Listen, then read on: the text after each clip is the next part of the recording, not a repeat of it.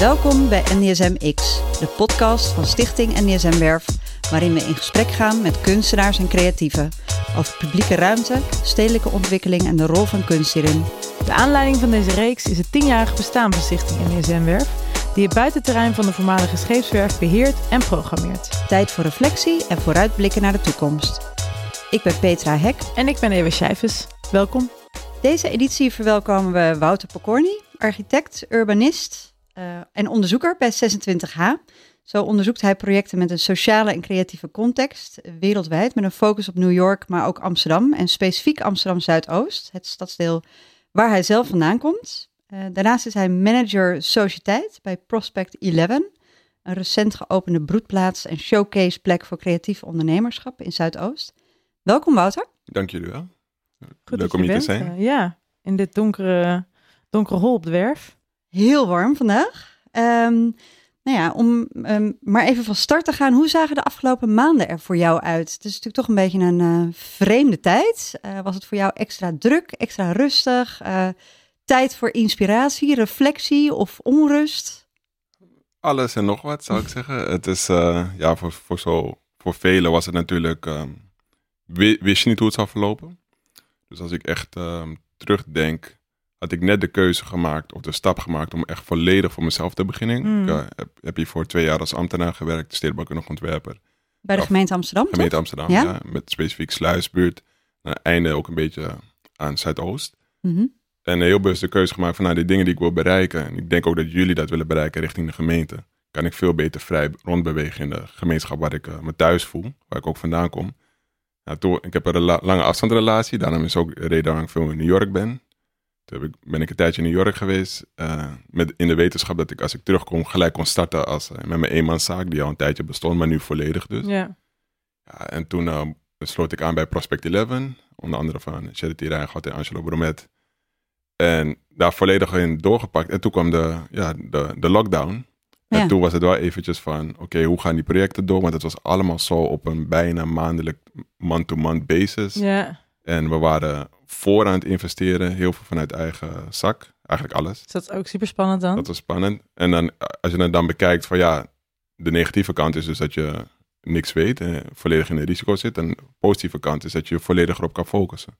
Ja. Dus uh, ja, toen we in de lockdown zaten, toen werd, werd het wat meer plannen schrijven, uitschrijven, waar je normaal gesproken ook wel een beetje, ja. Uh, ja niet acht uur achter elkaar mee bezig bent, zeg maar. Nu wel. Ja, toen wel. voor, de, en, voor de verrassing. Veel Zoom calls, en we kennen het wel. En vervolgens uh, hadden we toch weer de mogelijkheid om in kleine groepen um, binnen het gebouw aan te pakken. En hebben, hebben we het wel voor 4600 vierkante meter. Zo. Wow. Dus dan uh, valt er heel wat werk te verzetten. Dus dan was het ontzettend druk. Echt tot en met uh, alsof ik weer volledig in de sport zat. Uh, spierpijn. En één dag gemist. En dat was ook een belangrijke dag. Maar voor de rest eigenlijk non-stop aan het werk geweest. Ja. En jullie zijn open? We zijn open, officieel open sinds 1 juni. Ja. En, dus dat was eigenlijk een hele cruciale uh, periode. Ja. Uh, dus eigenlijk ook dan wel een positieve Zeker positief. vibe.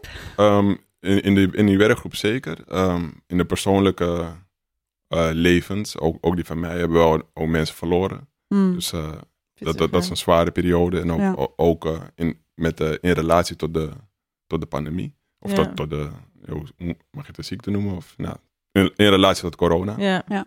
Dus uh, wat dat betreft is het uh, een hele negatieve en een pijnlijke ervaring. En uh, tegelijkertijd voel je dan soms ook wel schuldig, want je, je gaat toch ook op een bepaalde manier door. Je neemt Ja. ook risico's daarin. Ja.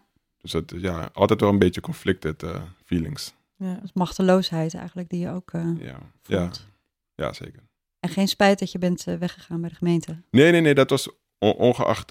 ik, ik, ik functioneer niet goed in, um, in, in, in dat soort constructies. Ik, vind, ik heb hele fijne collega's gekend, maar ik kijk naar de proces. Ik ben heel erg van de methodologie. Dus ik wil heel graag op een bepaalde manier kunnen werken. Dus als, als uiteindelijk, laten we zeggen, een contract van 32 uur of 36 uur zwaarder voelt dan wat ik net voor het verhaal van eigenlijk Ja. non-stop aan het werk kunnen zijn, dan kies ik zeker voor de laatste. Ja, ja. Omdat ik daar gewoon liever uh, me, veel meer met hetzelfde vak, maar op een gepassioneerde manier. Op een andere manier in de flow kan zitten, ja. Ehm, ja, je interesse ligt eigenlijk een beetje op het grensvlak volgens mij van architectuur, stedelijke ontwikkeling, maar ook uh, creatieve en ondernemerschap. Um, kun je iets vertellen over hoe dat, hoe dat begonnen is bij jou. Waar is die fascinatie gestart? Eh, was het al vanaf het begin zo? Of is dat gegroeid?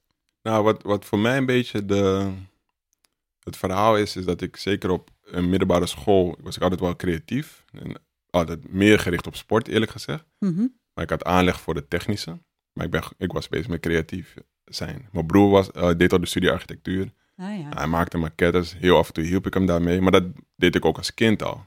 Ik vond het heel belangrijk dat mijn eh, eh, poppetjes en dergelijke een context hadden om, zeg maar... eh, Een beweegruimte. ja, iemand moest van een flat kunnen vallen, maar die flat moest wel gebouwd worden, zeg Ja. maar. Dus ja, films naspelen, dat soort zaken. Dus heel erg geïnteresseerd op een eh, subconscious level met ruimtelijkheid. Zeker wel. Mm. Ehm, je- toen de keuze gemaakt wordt er dan industrieel ontwerpen slash eh, architectuur. Nou, gekozen voor architectuur. En, maar Aan ook de TU, eh, aan de TU. toch? In Delft, ja. Maar wat eigenlijk de rode draad is, is ehm, stadsportretten. Dus ik was ook altijd wel heel erg van de films. Heb ik ook een tijdje over nagedacht, zou ik dat willen gaan studeren? Ook altijd wel als hobby een beetje ernaast gedaan. Soms als onderzoektechniek, soms als gewoon analyseren. Een van mijn favoriete opdrachten eh, als freelancer wa- was een eh, gastcollege bij UvA over The Wire. Echt een absolute... Oh, de Wire, de serie. Ja, echt, eh, dan is de podcast niet lang genoeg hoor. Als ik Nee, daarover zeker begin. niet. De Wire is fantastisch, ja. Ja, nou, ik, ik beschouw dat zeker ook als zo'n stadsportret. Er kan heel veel Ja, verteld ja. worden over het immateriële van een stad, hè, de instituten en dergelijke. En nou, dat heeft een tijdje gekost, eh, geduurd voordat ik dat door had. Dus een andere belangrijke film is City of God, van, van, eh, over de, de favelas in Brazilië onder Ja. andere. Mhm. En ook verder gegaan in City of Man en de series en dergelijke. En hoe, toen ik dat als, aan het verwerken was als student, ehm, kwam er een kans om slums te gaan onderzoeken ehm, in ja, wat ze noemen derde wereldlanden, of in ieder geval de Global South. En toen besefte ik dat er met mijn fascinatie een weg is binnen stedenbouw. Dus echt met die maatschappelijke relevantie. En dat hele creatieve, die ontwerptaal onderzoeken, eh, het creëren, ehm, zag ik ook steeds meer recht binnen de architectuur. En dat de architectuur daar niet zou lijden onder te veel van de sociale context die ik heel belangrijk vind. Mm. Samen kan gaan. Juist. Ja. Echt die relatie tussen mens en omgeving. En Omgeving, processen. gebouwde ja, ja. omgeving. En, en, en toen ben ik die twee masters door elkaar gaan eh, studeren in Delft. En wat ik dan meestal mensen uitleg van ja, architectuur, Welke je- masters zijn dat? eh, architecture ja? en, en de andere is urbanism. ah, ja. Het zijn eigenlijk directies, dus richtingen in de Ja. master, maar je krijgt gewoon verschillende Groter, certificaten. groter verhaal. Maar er zijn belangrijke verschillen in. Dus Ja. ik- ja, als ik mezelf zou verkopen, zeg ik natuurlijk 1 en 1 is meer dan 2. is gewoon meerwaarde. Architecten zijn typisch iets meer bezig met het object en Ja. een statisch iets. Ja. En dan het aparte is dat de interieurarchitect en een, en een landschapper of een eh, eh, stedenbouwkundige veel meer met processen bezig is. Dus als je, als je architectuur kan benaderen vanuit die invalshoek, Hmm. kan je echt veel sterkere gebouwen, vind ik, inrichten. Ja, ja. Eh, Maar als je ook de kennis hebt van hoe dat tot zijn recht komt als object, dan kan je in die stedenbouw ook weer de context beter eh, inkaderen tot, tot, tot eh, architectonische componenten. Dus ja, die, die verhaallijnen, iets kunnen vertellen over de stad en dus niet cureren in de zin van ik vertel de social engineering van hey, dit is wat de mensen... Hmm. Nee, faciliteiten neerzetten, eh, verhaallijnen waar mensen hun eigen verhaal door kunnen vertellen. Dat is een beetje waar ik eh, mee gefascineerd ben. Dus daar- daarom komt er altijd een culturele, sociale invalshoek in mijn werk naar voren. ja, ja, ja. En zit er ook, is er een specifieke, ehm, zeg maar, wat is de rol bijvoorbeeld van publieke ruimte voor jouw gevoel? In, eh, als jij naar, naar, naar de sociale weefsel van de stad kijkt? Ja, ik vind dat dus een van de meest on- ondergewaardeerde, ehm, maar belangrijkste assets van de stad. Waar vaak ook wel cultuur het sterkst naar voren komt. Hmm. Eh, soms hebben we het over een bepaalde beleving of ervaring.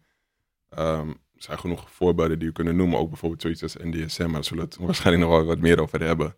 Maar het zijn toch trekpleisters waar de hele stad wat aan heeft. En Heb je zo'n voorbeeld bijvoorbeeld in Amsterdam of zo? Is er een, is er een publieke ruimte in Amsterdam of het nou een park is, of maakt niet uit, waarvan je denkt, nou dat is echt, daar zie je echt dat het zoveel meerwaarde heeft voor of de hele stad of de buurt of... nou, letterlijk bijna elk park wel is natuurlijk, ehm, ga je dan kijken naar hoe is dat tot stand gekomen. Als we dan kijken, is dat privaat geld of is dat publiek geld? Hmm. Maar wie verdienen eraan? En misschien een heel concreet voorbeeld meer van voorzieningen is dan misschien verkeer, Noord-Zuidlijn. Oh ja. Is een hele belangrijke ader om Noord ehm, in, een, in een transitiefase te zetten, maar eigenlijk Zuid-WTC eh, beter te bedienen. Mhm. En dan alle tussenstations, die profiteren enorm mee van die ontsluiting. Ja, ook, op, dat is- e- ook op economisch eh, Ja. vlak, ja. En dat is natuurlijk publiek, ehm, goed. Dus eh, heel veel privaatpartijen doen daar hun voordeel aan en kunnen daarop voortborduren. Maar in principe hebben we als de hele stad behoefte aan meer verbinding en betere publieke voorzieningen en dergelijke. En dat vind ik toch wel, ehm, zeker ook in, in zo'n lockdown en een pandemie, dan zie je dat iedereen toch wel snel is uitgekeken op zijn privébezit. En dan als, als het ware weer hunkert naar plekken om, ja, of het nou met natuur of überhaupt in de buurt van elkaar te kunnen zijn. Dan zie je ineens hoe belangrijk die, die, die nabijheid van waar ik denk dat we in essentie wereldwijd voor naar steden gaan. Hè? Om dichter bij elkaar te kunnen komen. Of, nou, collectiviteit te voelen. Of, eh, of uitwisseling, economisch. Maar in ieder geval, je zit dichter op elkaar. En dat is echt wel met de reden. En dan zie je dat dus die pockets waar je juist die verademing hebt. Of waar je juist iets deelt. En waar dat eigenaarschap niet voelbaar of zichtbaar is. Waar cultuur kan ontstaan. Op een, laten we zeggen, organische manier. Dat is dan belangrijk, ja. voor mij meestal het publieke domein. Ja. En dan vaak publieke ruimte. Is dat nog anders bijvoorbeeld in New York waar je veel bent? Als je kijkt naar hoe de, wat de rol van publieke ruimte in een stad is of hoe groot het aandeel daarvan is. Is dat in New York heel anders dan hier bijvoorbeeld? Ik denk het wel. Ehm, ik denk dat New York iets scherper zit op hun eigen verhaal. Ook eh, vanwege ehm, al die migrantenstromen, hoe eigenlijk zo'n stad is ontstaan. Maar ehm, ik heb wel eens wat lees, een lezing kunnen geven over de Belmen in vergelijking met randwijken. En dan haal ik ook New York erbij om heel specifiek bijvoorbeeld Washington Square Park. Daar hebben zoveel mensen verschillende associaties mee. Maar het is gewoon een relatief klein park. Ik heb het dus niet over Central Park of zo, Hmm. dat natuurlijk een verhaal op zichzelf is. Maar een relatief klein park met ontzettend eh, waardevolle culturele historie. Voor sommige mensen is het Jane Jacobs. Ehm, als je kijkt naar de, de ark die ze daar eh, heel, heel duidelijk naar Parijs. Hè, die, ik vind New Yorkers, of in ieder geval eh, VS-Amerikanen, heel erg kijken naar Europa en dat proberen van hun te maken. Ik denk dat daar een hele andere agenda achter zit. toe-eigening van de... Ja, een soort van Europese roots willen, willen neerzetten daar. Maar hoe die hele ontwikkeling daar is gebeurd, als je daar naar de laatste 40 jaar naar kijkt, of nou, laat, laat zeggen vanaf de jaren 60, dan, dan zie je heel veel verschillende ehm, ehm, wereldwijde momenten. Dus je hebt heel veel hip-hop, dat daar- ook daar heeft plaatsgevonden. Specifiek cijfers, dat zijn freestyles in een park. Daar kwamen ze samen. Maar je hebt ook gewoon de Jane Jacobs eh, Ja. ontwikkelingen daar. Dus het heeft een soort van invulbaarheid eigenlijk, waardoor meerdere mensen zich... Als ik daar ben, zie ik kunnen verhouden. iets. Ja, Protesten zijn daar, skatecultuur leeft daar, de toeristen zijn daar aan het hangen. Het is, ik weet niet of het NYU grondgebied is, maar daaromheen heeft de universiteit heel veel grond. Het is echt een soort van ehm, ja, publieke trekpleister, maar die continu weer opnieuw verhalen aan het maken is. Ja. En eigenlijk ook weer, wat zich weer uitdijt tot hele andere buurten. Ja. Maar ik, ik zeg altijd dat, waarom ik het vergelijk met Belmer, is omdat ik randwijken toch wel anders zie dan eh, publieke ruimte in dat soort centra waar het kapitaal echt groot is. Dus dat je in de nabijheid bent van zoveel meer, kan zoveel meer ontstaan. Als je, als je hetzelfde park misschien in de Bronx zet, waar mijn vriendin woont, is toch relatief gezien een borough, een eigen stad, maar met veel minder voorzieningen dan natuurlijk en kapitaal dan Manhattan. ja. Dan zie je wel dat dat een, een niet, niet hetzelfde effect heeft. Nee, dus de context is heel, stu- is heel sturend of belangrijk dan, ja. de wereld die, die, die daar samenkomen, die, die, die laat echt wat zien wat, wat New York kan zijn. Maar uiteindelijk zeg je dan ook dat eh, hè, eh, verschillende soorten mensen, doelgroepen, belangen, eh, dingen die daar kunnen spelen, eigenlijk van belang is eh, dat het werkt eigenlijk. Ja, ik, ik denk dat het de eerlijkheid is van de stad. Dus wat daar ontstaat, de botsingen, mooi, lelijk, neutraal, dat, dat vertelt echt iets over waar, waar je als stad dan echt staat. Hmm, Als iedereen op een bepaalde manier ook gebruik kan maken van die ruimte, ja. wat voor een samenwerking in de meest positieve vorm komt daar van naar voren, dat zegt iets over dat moment in, op die plek. En dat als het dan, als er te veel privaat geld heerst, dat het eigenlijk dan veel meer een soort van mono Ehm, aanpak of, of ik zou, dat niet per Ik, ik begrijp wel dat dat de richting zou kunnen zijn, maar ik, ik denk zelfs dat dat ook privaat is, in het specifieke park waar ik het over heb. Dat weet ik Mhm. niet zeker. Maar ik denk als het belang is ehm, dat je het curatorschap toe-eigent. Dus dat je, als je wilt dat daar een, een type cultuur of een, Mm. Dat, dat, dat die plek iets communiceert. Een, een problematisch woord wat hier ehm, nu een beetje een normaal begint te worden, en bedoel ik specifiek Zuidoost, is placemaking. Ja. Hmm, Wat, wat heel erg verwijst naar alleen al in de wo- eh, net als gentrifica- eh, gentrificatie. Ja. Dat zijn woorden die heel direct vanuit het Anglo-Saxische of het Engelse eh, taal komen. En dat, dat, dat vind ik meestal dat je de context heel goed moet begrijpen waar het vandaan komt. Nou, placemaking leidt vaak tot een soort van branding van een fysieke plaats. Maar het is een soort van, voor in de meeste gevallen, gewoon een communicatiestrategie. Een rebranding van iets, city marketing, et cetera. Soms gekoppeld aan een co-creatiestrategie of Ja. zoiets, maar soms staat het daar ook inderdaad helemaal los van. Juist, en, en als je dan kijkt naar de, um, hoe ik ernaar had gekeken, ik dacht dat de, de, de grondleggers daarvan, die hebben ook echt een manifest opgesteld. Met dus de voorwaarden van, de, hey, dit moet met de bewoners, dit moet met de lokalen. Alleen dan mag je eigenlijk de, de trademark zeg maar ongeveer gebruiken of ja, nou, op dat, die manier. om, om gewoon aan te tonen van, eh, verankerd op een bepaalde manier en zorg ervoor dat het verhaal dat dat verteld wordt, dat dat niet ingevlogen is. Ja, ja, ja. En, en ehm, nou, heel concreet, ik kan daar genoeg voorbeelden van noemen, maar ik heb bijvoorbeeld ook als sluisbuurt mogen werken. Nou, er zijn eigenlijk geen Een sluisbuurt, Sluisbuurt is... is het, het noordwestpuntje van eh Zeeburger Eiland, dus in Amsterdam-Oost. Mhm. Ehm, in, in de media heel erg bekend om de discussies rondom hoogbouw. En natuurlijk het verdichten van een stad en een, Ja. ja. een uitleggebied. Maar de geschiedenis van die plek is heel erg eh, infrastructuur. Dus ik kom uit de Belmer, hè, voor velen een soort van tabula rasa. Mm. Nou, Sluisbuurt is ook een soort van zandvlakte. Je hebt dijkwoningen, maar dat is niet significant in de zin van hoeveel mensen daar komen en wat voor ontwikkelingen er plaatsvinden. Dus we beginnen soort van met schone lei. Ik vind dat dat eigenlijk in bestaande, zelfs als je in de zee bouwt, zou ik zeggen van er is daar al wat. Dus eigenlijk nooit een tabula rasa. Ja, er is altijd wel iets wat dus nu mensen ook eh, steeds vaker DNA noemen. Er is wel iets Ja. te zeggen over de die plek. context, wat ze Ja, de de kunst context. altijd de context noemen. Ja, en daar kan je denk ik heel erg inspireren, ehm, heel veel inspiratie uithalen. Soms poëtisch, maar soms ook gewoon heel direct.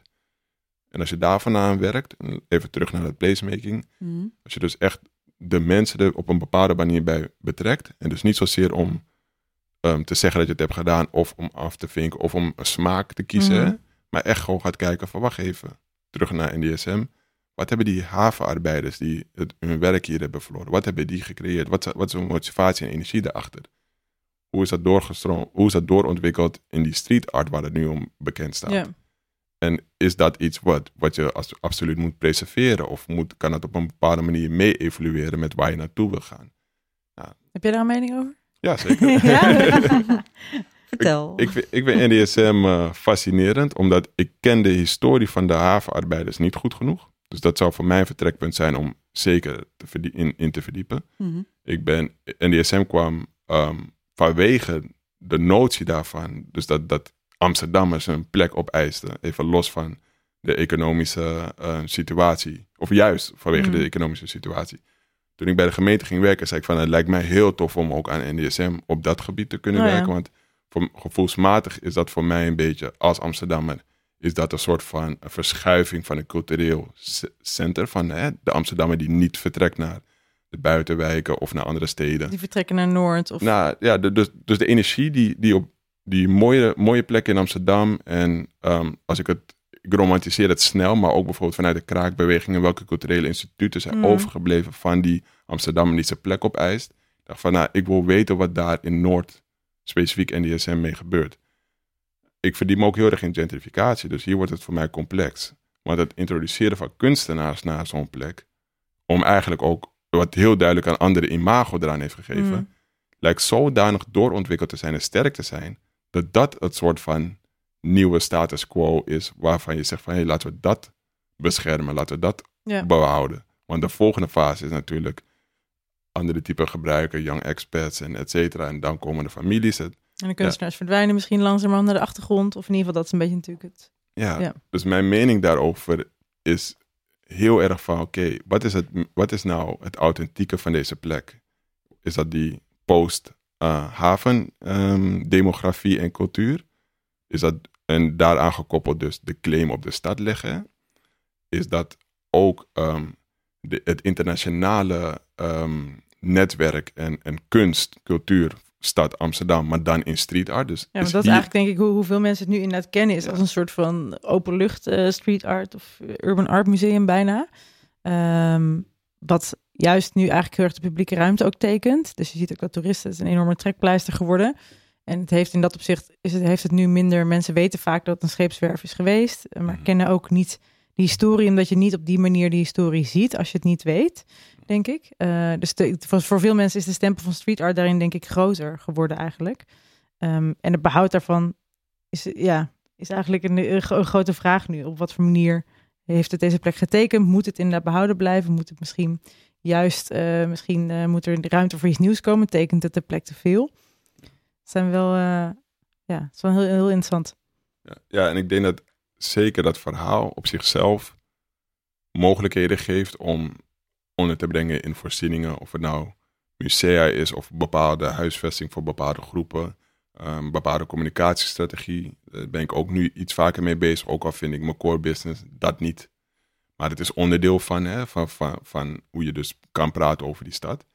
Maar tegelijkertijd denk ik dat het, um, de, de, de pool factor van Amsterdam op het gebied van kunst, mm. dat dit de internationale street art plek is of misschien nog gaat worden, geeft natuurlijk ook weer een ander type leidraad voor ontwikkeling. Dus hetgene waar ik zeker een, een uitgesproken mening over heb is, ontwikkel het niet zonder in ieder geval die elementen, dat cultuurhistorische havengebied um, ja. en, en die uh, verbeelding van een internationaal openluchtmuseum met eigenlijk doorlopende uh, content van, van, van murals en street art. En misschien wel semi of helemaal vrij plaats voor gewoon het experimenteren met kunst. Ik zou, Ja. dat, ik zou dat echt als een soort van voorwaarde willen zien voor, voor specifiek deze paar vierkante meter. Ja.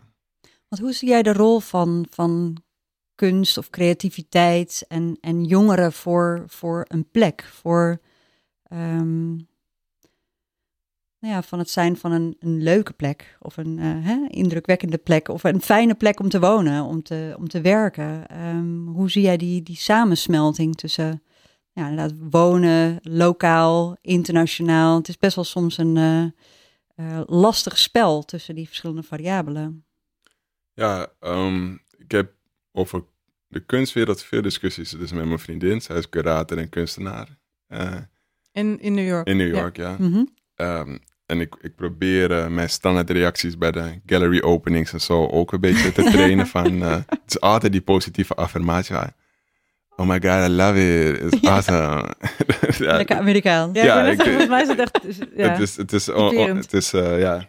Maar ehm, kun, ik, als ik een eerlijk gesprek met kunstenaars ehm, voer, vraag ik wel van in hoeverre ehm, neem je een positie in in de politieke context van, van je werk. Hmm. Ben je een type kunstenaar die inderdaad ehm, bezig is met, met, met kunst, gevraagd en ongevraagd? Hè? Dus ben je op zoek naar die, naar die formataal of heb je een, een, een ingeving of iets, een missie voor jezelf?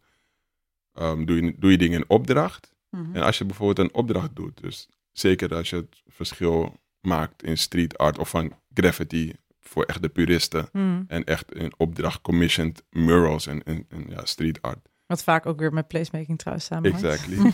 ben je dan ehm, je ervan bewust dat als die agenda daar niet is, dat jouw kunst ook niet gewild is, Hmm. gewenst is?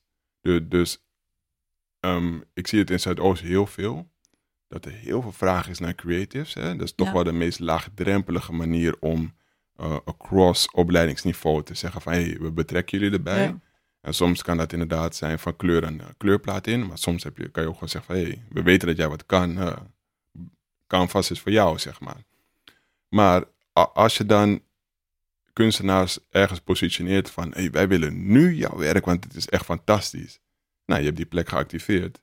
En, en jij beschouwt jezelf misschien als... ja, toch wel iemand met een serieuze opdracht en een groot canvas gekregen.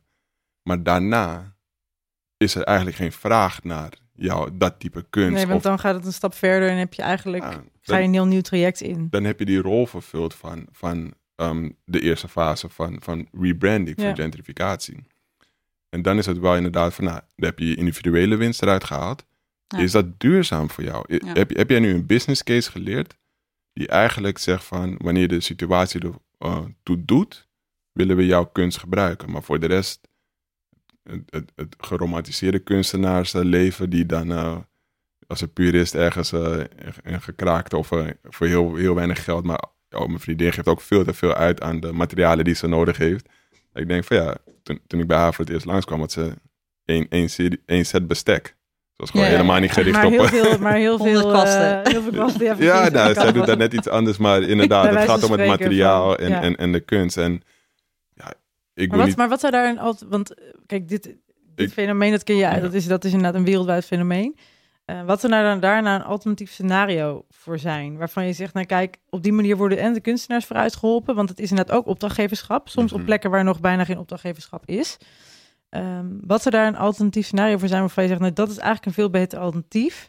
En dan wat, wat misschien ook veel minder op die manier eigenlijk eh, bijna het systeem, het identification systeem dient. Want dat is eigenlijk nu wat, Ja. je, wa- wat je nu aangeeft. Ja, ik begrijp. Dus um, nou, verwijzen naar Noord. Hè. Je hebt die, die, die, eh, het collectief Verdedig Noord, die ook echt een, een tienpuntenplan heeft opgesteld. Ja, waarvan ze zeggen Massie, van... eh, Hoetak. ja, Ja. onder andere. Ja, een hele toffe gast ook. Uh, Ja. Shout-out naar Massie.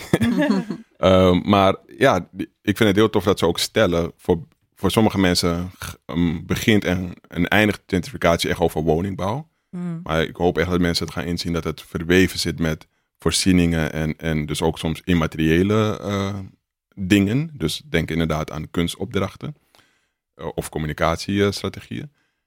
Kan je daarin de lokale betrekken? Dus als een voorwaarde is, wat ik me eh, denk te herinneren van hun tienpuntenplan, is dat als er een kunstinstituut hier is, kan je, kan je testen of kan je, kan je verifiëren dat zij hier ook echt lokaal verankering willen aangaan ik, ben, ik kan daar sceptisch over zijn, maar ik heb ook wel inmiddels genoeg positieve ehm, private companies gezien die echt wel buiten hun 9 tot 5 en buiten hun dingen omgaan om iets meer in de lokale context eh, te landen. Maar je, je zou dat een beetje kunnen testen, maar dan, ja, dan heb je het wel over een watchdog functie. Maar als je Mhm. gewoon kunstenaars direct erbij betrekt, dus Mhm. als je inderdaad primair begint te werven op locatie, zeker als daar ehm, ehm, manieren zijn om dat komt die fascinatie weer, dat lokale stadsportret te vereeuwigen. Misschien wel in, in, in kunst. Of misschien wel in een bepaalde naamgeving. Dat zijn toch wel symbolische dingen. Maar het kan op Ja, heel veel verschillende ver- manieren. Verhalen vertellen vanuit de lokale context. Ja, het begin, begin daar. En, ik- en, en ehm, ik, ben, ik heb genoeg kleine projecten meegemaakt dat je ook niet, niet daar on- altijd aan vast moet blijven houden. Als iets gewoon niet loopt, dan hè, parting ways of een andere strategie. Maar negeer dat niet. Besef dat ook degenen die daar zitten ehm, echt veel voor hunzelf kunnen eh, willen betekenen. En, en ga met die energie en, en creëer die kansen primair voor degenen die op die plek zitten. Hmm. De rest, eh, zeker als we aan het opschalen zijn, als we aan het bijbouwen zijn en niet zozeer aan het niet aan het verdrijven en slopen en, en, en verplaatsen Hmm. zijn, dan hebben we het over een, een andere type menging. Dus dan denk ik dat kunstenaars met veel kennis, en als zij de positie nemen, want dat ligt natuurlijk ook aan de, aan de individuen of de collectieven zelf, als zij iets hebben van wij willen de tijden vertegenwoordigen, zoals die hele bekende quote van Nina Simone. Sign of the times. Ja, a- a- als zij dat soort dingen willen doen, dat is gewoon heel waardevol. Dat is een ander type document dan, dan eh, waar ik dan als onderzoeker vaak mee te maken krijg. Maar het is heel interessant om dat te waarborgen. Dus als ik nu door NDSM zou kunnen lopen en ik zie alleen al op het vlak van waar we het net eerder over hadden, de cultuurhistorische geschiedenis, maar ook de meer recente geschiedenis.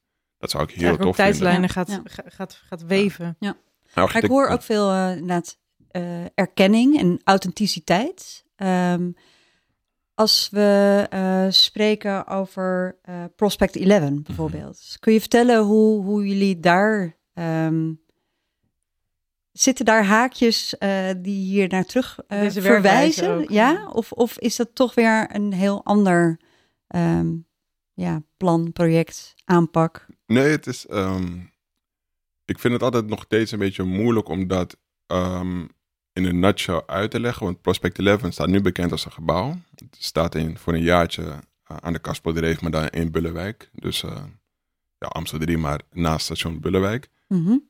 En het, het, het is natuurlijk helemaal in, in de lijn van waar iedereen het in Zuidoost over heeft. Van de woonbuurten, wat soms ehm, getypeerd wordt als aan de ene kant van het spoor. Want daar zijn de meeste woonbuurten. Ja. Verbinden, vice versa, aan de werkgebieden die Ah, eigenlijk ja, aan de ja. andere kant van het spoor zijn. Ja, Ja, die soms ja, echt s'avonds ja. een soort van... eh dat zijn ghost towns. ja, maar- gewoon echt Ja, ghost ja. towns. en, en, en, en dat is logisch. Maar het is gewoon gepland om als een monofunctioneel Ja. deel van een stadsdeel te, te- zo. En het heeft ook een hele andere evolutie gekend. Ook van leegstand, maar dan ook weer van bezetting, et cetera. Maar ook inderdaad qua geschiedenis en Ja. utopie. Ja, ja, nee, dus dat, dat is echt iets waar ik eh, heel erg mee bezig ben geweest. Mhm. Of, en nog steeds mee bezig ben. Maar Prospect 11 staat voor mij ehm, voor een beweging. Dus eh, zeker met eh, ja, toch wel de main tracker. eh, niet dat ik de andere, zoals eh daar, daaronder schaar. Maar Angelo Bromet is al echt een... Ik vind dat hij een begrip is Ja, in Amsterdam Zuidoost. inderdaad, ja zeker. Ja, en, de, en de, dat is wel ook iets eh, met een drijfveer waar waardoor je gewoon heel veel voor elkaar kan krijgen. Ja. Nou, persoonlijk zat ik daar al een tijdje, ach, zat ik al een tijdje achter hem aan. Van ik had wat ideeën hoe, hoe ik eh, aan de gebiedsontwikkeling wou werken. Nou, hij is min of meer de, eh, met zijn compagnon Charity Rijngoud. Zijn, zijn zij echt wel synoniem voor talentontwikkeling. Dat Ja. kunnen ze met data aantonen. En de meeste mensen weten dat ook wel. Er komen gewoon echt succesverhalen voor de stad. Hè? Niet voor Zuidoost alleen, maar voor de stad. Ja. Komen daar vandaan. En, en ehm, ik had een, altijd een idee, en dat ben ik dus nu gestart binnen Prospect 11. Dat heet Belmer Believers 3.0. Nou, filosofie eh, ga, eh, duurt ook wel een paar minuten. Ja, ik kom Maar- er zo op. maar eh, ja, Prospect 11 is dus... ehm, ik ben er zo ingestapt. En, en ik heb ook dan zeg maar aan Prospect 11 zoveel mogelijk eh, lopen bijdragen. Omdat als ik met iemand samenwerk of met een organisatie samenwerk, zeker die zo lokaal gebonden is. En ik weet dat dat uiteindelijk zich terugbetaalt richting de generatie in mijn familie en mijn gemeenschappen. Dan weet ik van ja, dat zit ik op de goede plek. Ja, dus dan kan je het duurzaam op een duurzame manier opzetten. Want het is inderdaad, je zegt, het is inderdaad, ja, mensen kennen het nu als een gebouw, een tijdelijke invulling eigenlijk voor een gebouw. Ja. Er wordt ook volgens mij veel programma gemaakt. Ja. Dat is eigenlijk een andere lijn, toch? Je hebt, je hebt de gebouwlijn, zeg maar, en de programmalijn. En jij zegt, dat het eigenlijk meer een beweging, of het is ook een beweging, of het is vooral een beweging. Ja, het is voor mij echt een beweging, omdat als wij dus, ehm, nou even terug naar het individuele, zowel Angelo als ik worden dan ehm, rondom die gebiedsontwikkeling vraagstuk in Zuidoost veel uitgenodigd en ook geraadpleegd. En dat is natuurlijk heel mooi. En En dan- op, wat voor een manier dan? Of door Ja, wie? ehm, buurtgesprekken, hè, wa- wa- wat, hoe bereiken we de doelgroepen zoals jongeren? Nou, dan weet je al bij wie je moet zijn.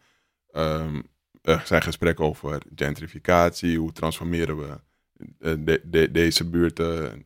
Ze hebben het over ontwikkelbuurten. Nou, het stagneert snel vanwege taalgebruik bij velen. Ja. Maar er, er- er wordt ook gewoon niet kritisch genoeg gekeken naar de historie. Nou, daar vinden eh, onder andere Angelo en ik elkaar heel snel. We kunnen echt dagen eh, filosoferen over ehm, wat er is gebeurd, waar het naartoe gaat en wat, we, wat voor actie we nu moeten doen. Dus als we die twee dingen even, gebiedsontwikkeling en talentontwikkeling, koppelen en we willen naar duurzame aansluiting op, die, op vooral die economische kansen, maar zeg maar in die transformatie willen wij in die processen betrokken zijn.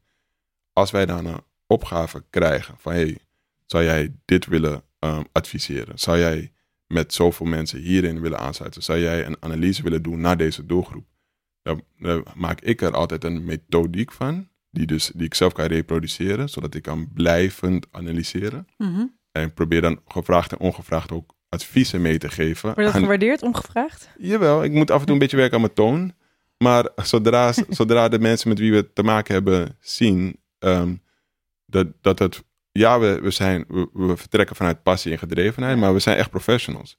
Dus als ze met ons kunnen samenwerken en wij ook met hun, wat tot nu toe altijd het geval is, dan, dan, dan hebben ze ook vrij snel door dat de patronen die wij zien en kunnen benoemen, Hmm. die zijn voor hun herkenbaar. En daar stagneert vaak hun werk, dat voor hun eigenlijk zo vanzelfsprekend zou moeten zijn. Ja. Ja. En uit die gesprekken kunnen wij opschalen. Kunnen wij zeggen, oké, wij willen meegaan om dus echt structureel ook jullie werk te veranderen en dus dingen te halen. Maar onze manier van werken betekent dat wij mensen willen meenemen.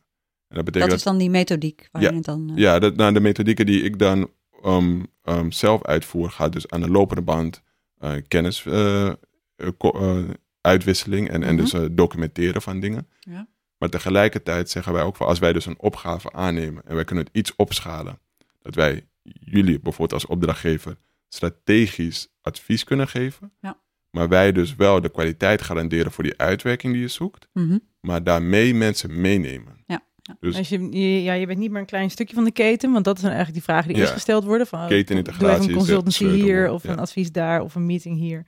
Ja, je gaat eigenlijk mee in de hele keten.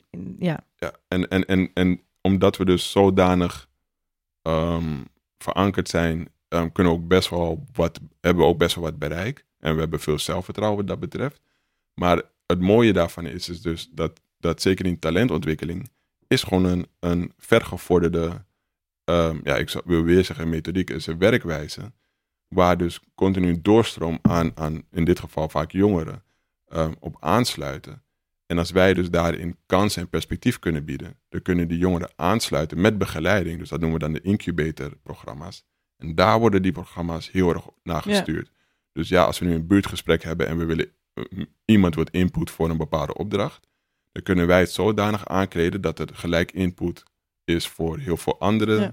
vraagstukken, Ja. maar ook leermomenten is en natuurlijk altijd netwerkmogelijkheden zijn. Er zitten keerzijdes aan, maar omdat we nu steeds meer ons eigen verhaal kunnen vertellen, inderdaad, je gaf eerder aan dat er ook een artikel nu staat in de media, Jongens, lees het parool. eh, parool Lees van, parool. eh, het is vandaag 10 augustus. Van, ja. maar ja, het is, een- kort artikel. Maar ja, we kunnen onze... Ik hamer er echt op van, we moeten onze eigen verhalen beter gaan Ja. vertellen. Ik ben ook niet heel goed eh, overzichtelijk vindbaar, zoals je aangaf in je e-mail. Ik zei, Oh. we willen graag een podcast met je en ik weet ongeveer wat je doet en ik denk dat het een zinnig gesprek wordt, maar ik kan zo weinig over je vinden. Ja, ik, ik heb nog nooit een website voor mezelf ontwikkeld, zeg maar. Nou, dat moet nu gaan gebeuren. Kan je Maar deze podcast bij een media-sectie zetten? ja, zeker. Eh, hartstikke nodig. Hey, En- en want eh, eh, je zou natuurlijk ook, zeg maar, advocaat van duivel, zou je ook kunnen zeggen, ja, wat jullie nu met Prospect 11 doen, heeft natuurlijk ook de, als het zeg maar fout neergezet wordt of op een andere manier geframed wordt, kan je natuurlijk ook, zeg maar, eigenlijk onderdeel zijn van je eigen gentrification Ja, verhaal. zeker. hoe, hoe kijken jullie ernaar of hoe ga je daarmee om? Ja, Ja. Hoe, hoe kun je dat misschien voorkomen? Of valt het eigenlijk niet te voorkomen? Nou, zelf ben ik ervan overtuigd dat ehm, ehm, het begrip rondom gentrificatie in gelaagdheid en complexiteit ehm, aandacht nodig heeft. En niet verdient, maar nodig heeft. Niet alleen verdient, maar nodig heeft. Ja. En wat bedoel ik daarmee? Ehm zelfs bij mijn eh, collega's, eh, dus die mensen die echt met stedenbouw en dergelijke bezig zijn, zie je vaak dat het een soort van synoniem wordt voor een onveilige buurt veilig maken of het opwaarderen van Ja, de ja. buurt. En in de werkwijze zie je sneller dat bijvoorbeeld als je dan naar een tactiek als placemaking kijkt, dat er dan, in wat ik net zei, meer een communicatietraject is met dus eh, de invalshoek vanuit stedelijke ontwikkeling, zeg maar. Nou, heel erg geïnspireerd door, door, door eh, New York en dus ook bijvoorbeeld Brooklyn, anti-gentrification network daar. Ook de Bronx is eh, zware, eh, die spreken dat uit. Ja, ook je ziet ook van die leuzen op veel plekken door de stad heen. Anti-gentrificatie, dit, dit, dit. En ik geloof ook dat dat niet altijd ehm, strookt met wat een ontwikkelaar of een transformatie voorziet. Dus een, van de ondernemingen die ik nu ehm, ook uitvoer, dat heet Belmer Link. En ik schrijf dan Belmer altijd met een 3, wat verwijst naar Belmer Beliefs 3.0. Dat, dat is puur het communiceren van ehm, de ruimtes die er aankomen met dus ehm, ja, eh, voorrang, of eigenlijk mag je het zo niet noemen. Nou, eh, wa- waar, waar Zuidoosters, ehm, Als eerste aan tafel kunnen Juist. zitten om ergens aanspraak op te maken. Of, dat is dan een bepaalde tactiek. Maar het kan ook zijn dat een bepaalde doelgroep, of het nou een, een, een leraar of een. eh, dus het, elk project heeft een, bepaald, heeft een bepaald woonconcept. Afhankelijk van wanneer het is ontwikkeld, heeft het een, een relatie tot die 40-40-20. Dingen worden gebouwd. Anti-gentrificatie zou heel veel kunnen betekenen. Maar als iets wordt gebouwd en ehm, je, je kan ervoor zorgen dat mensen niet worden verdreven in, in, in zeg maar die bezetting van, van, van het woningaantal, dan wil ik me daar zeker voor inzetten. Als architect zie ik wel dat genoeg projecten niet ehm, ontworpen zijn voor die kerndoelgroep of de grote massa van het gebied. Ja. Daar maak ik dan wel een dat eigenlijk in het ontwerp al eh, een soort van eh, Het zijn zoveel fases. uitgangspunt is voor een specifieke doelgroep. Er zijn Nou, zoveel voor fases. veranderprocessen eigenlijk, hè? die echt ingezet worden, bewust Ja, ja, of, het aan nou, de voorkant. of het nou al het verhaal is, de, de programmering. Ja. Ehm, bijvoorbeeld in Harlem, New York, hebben ze het letterlijk over het bouwen. Hè, wie bouwt? Wie legt letterlijk de stenen? Dat kunnen ook in sommige gevallen in de stad als daar waar veel meer aanbod is, Hmm. kunnen ze ook zeggen van wij willen kunnen bouwen in onze eigen stad. Maar waar het echt om gaat bij mij als ik anti-gentrificatie aankaart, is van wat voor een structurele verandering in beleid kan je, kan je, kan je laten landen. En als ik dan eh, me blind staar op een project dat al gerealiseerd is, en ik zeg van nou, eh, dit, dit strookt totaal niet met, met, met de mogelijkheden in de, in de ideale zin, dan, dan zeg ik van dan blijf ik er vanaf. Ja, ja. Maar als er, als erin blijkt, als er, in, ehm, als er binnen die kaders van het gerealiseerde project wel kansen zijn voor de lokale, dan wil ik me daarvoor hard maken. Ja. Dus dan lijkt Ja. het heel erg conflicterend. Ja. Maar ik wil Je wel. kijkt wel naar de mogelijkheden in plaats van de onmogelijkheden te gaan proberen te bestrijden. Want dat is een soort Maar van... dat is nog steeds niet mijn main focus. Mijn main focus is om in, in al die gevallen Ja. Zo, zo, uh, zo vroeg mogelijk in al die fases wel aan te kunnen tonen van, luister dan, communicatie kan, kan echt anders. Mensen kunnen hun eigen verhaal vertellen. Als we het hebben over de brandingstrategie. Um, de woonbehoeften sluiten totaal niet aan. Dus als we gaan bijbouwen, deze doelgroepen hebben deze, deze type woonwensen, dit is de realiteit. Maar naar de doelgroepen toe communiceren wij ook gewoon heel hard. En nu bedoel ik echt de gemeenschappen. Van als jullie verwachten dat dezelfde huurprijzen die nu door je ouders worden betaald. En je begrijpt niet de geschiedenis van Zuidoost of van Belmer specifiek. En je kijkt naar de rest van de stad. En zelfs daarbuiten. Dan moeten we die reality check echt gaan hebben. het gaat over, ook, ook over eerlijke communicatie. En uh, ja. Als we ermee bezig zijn. Um, wat je ook van mij vindt of van het project. Aan het einde van die interactie tussen ons. Moet je wel verder staan vanuit de, het professionele advies wat, wat, wat, ik en mijn partners dan kunnen bieden. We nemen het mee. Check. Uh, Prospect 11 is open, toch? Nou, er komen een paar dingen aan. Zaterdag gaat de Black Archives Belmer um, open, officieel. Het is al open, maar dat is dan een event. Nou. Dus wel met ge, ge, beperkte capaciteit. Um, uh, last but not least, we vragen altijd als laatste vraag eigenlijk hoe je een goede flexibele mindset behoudt. Of je nog een, een traditie, een boek, Nieuw een ritueel, een ritueel hebt waarvan je zegt, nou dat heeft mij echt superveel gebracht. Dat zou ik echt proberen. Of ga dat en dat zien of doen of... Um,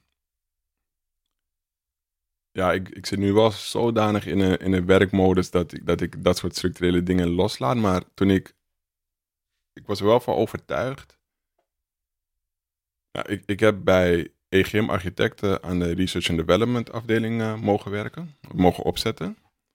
En ik kwam tot een manier van kijken naar een, een onderwerp en soms gewoon, ja, laten we ontologisch zeggen, de wereld.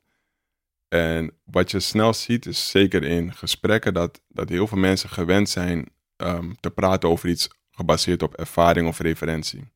Dus dat out of the box denken. Ik zat er net ook aan te denken toen je vroeg de relevantie van kunstenaars. Mm. Ik hou heel erg van om met mensen um, te werken of gewoon in gesprek te gaan die zich comfortabel voelen in het onwetende. Mm. Daar zijn methodes voor. En het komt vaak neer op een soort van uh, plezierige confrontatie. Dus ik probeerde dat destijds bij die R&D-afdeling ook uit te leggen van probeer, wat je ritme dan ook is, maar laten we zeggen één keer in de maand, iets totaal iets anders te doen of iets randoms, een shuffle iets te doen in je leven. Ja. Maar ga daar wel in met een absolute creatieve observatie. Dus wees heel scherp. Of lees een boek wat, wat helemaal niet in je interesselijn ligt. En waar ik heel veel inspiratie vandaan haal, is dat ik iets ervaar of ik ben bij een lezing en denk van inhoudelijk is het niet interessant voor mij. Maar dan heb ik mezelf getraind om op metaniveau te gaan analyseren of te Mm. kijken van wat zijn de methodes. En Dan desnoods vind je kijk wel ik iets. en, dan, en dan kan ik echt gefascineerd raken. Ik kan iemand die inhoudelijk niks te vertellen heeft, kan ik heel fascinerend vinden vanwege beeldentaal of gewoon als karakter. Maar En- dit klinkt toch alsof je dit dan steeds doet. Kun je nog iets noemen van wat je echt hebt Ja, gedaan? Van nou, dit, dat deed ik normaal nooit en dat heb ik nu gedaan. Oh, echt vanwege de laatste tijd bedoel ja, je? nou, Van, of, of gewoon, eh, ik vind het heel mooi namelijk hoe je dat eh, omschrijft. Dat, dat zoeken naar het onwetende of, of echt iets waarvan je denkt van nou, dat zou ik normaal nooit doen. Is er iets concreets wat je als voorbeeld kan geven van je, ja, wat je inderdaad gelezen of gedaan of wat je normaal nooit deed en nu opeens had gedaan en toch iets aan had? maar echt tijdens COVID, want ik doe Ja. juist dus... Nee. Het klinkt alsof, als, alsof je dit altijd al Oh. Nee, nee, als ja, een soort het- van methodiek gebruikt. Het, het is, Ik ben gewoon ik, ik heb het nieuwsgierig. methodiek gemaakt, ja.